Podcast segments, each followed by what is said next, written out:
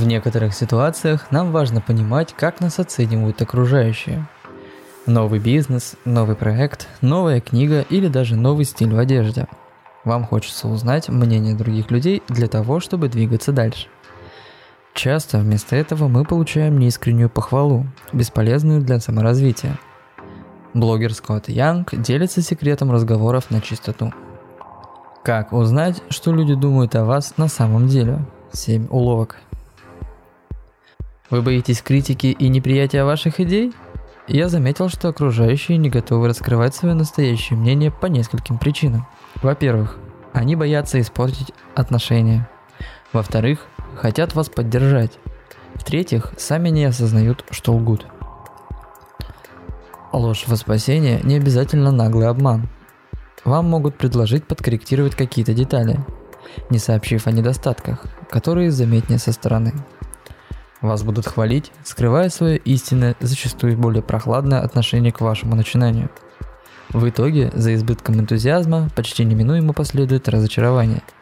Те, кто вас не знают, впоследствии будут намного менее эмоциональны в своих оценках. Конечно, в нашей жизни, виртуальной и реальной, встречаются и тролли, которые говорят гадости. Но сейчас речь об отзывах людей, которые доброжелательно к вам относятся и которым вы доверяете. Как добиться честности? Первое. Принимайте критику. Нелестные комментарии расстраивают, но если вы хотите что-то улучшить, они могут стать ценным инструментом. Не все замечания справедливы, и критики тоже могут ошибаться. Но если вы дадите понять, что способны выдержать критику без вспышек ярости, скорее всего, градус искренности у окружающих повысится. Второе. Задавайте правильные вопросы. Вот несколько вопросов, которые помогут вам разглядеть правду даже под покрывалом лести. Первый. Что вам больше всего не понравилось в моем выступлении, продукте или новом образе? Второй. Что нужно сделать, чтобы мой проект из хорошего стал лучшим? И третий. Вы бы купили это? А если нет, то почему? Третье. Читайте между строк. Обращайте внимание на то, что не было сказано. Будьте внимательны к деталям, которые не были упомянуты. К примеру, вы ведете кулинарный блог.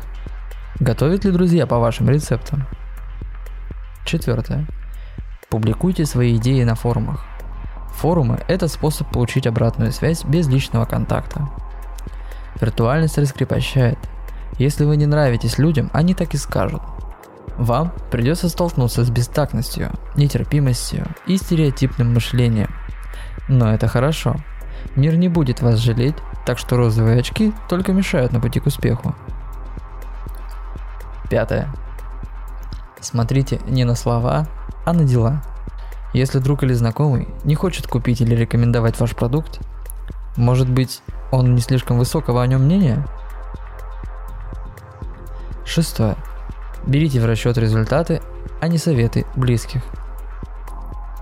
Лучшую обратную связь дает мир в целом, а не группа близких вам людей. Хотите узнать, хорошо ли вы пишете? Начните блог или издайте роман. Хотите узнать, нравится ли людям ваш продукт? Начните продавать его ограниченным тиражом. Седьмое. Найдите человека, который в любых ситуациях говорит правду. У вас есть выбор. Определитесь, что вам нужнее – похвала или честность. Похвала поднимает настроение, когда результаты не так важны. Какая разница, продаются ли ваши поделки, если это хобби приносит вам столько удовольствия? Когда вам важно достичь цели, честная оценка необходима. Она не только бьет по самолюбию, но и учит работать над собой. Спасибо, что дослушали выпуск до конца. Еще больше интересных статей в паблике «Интервью с самим собой».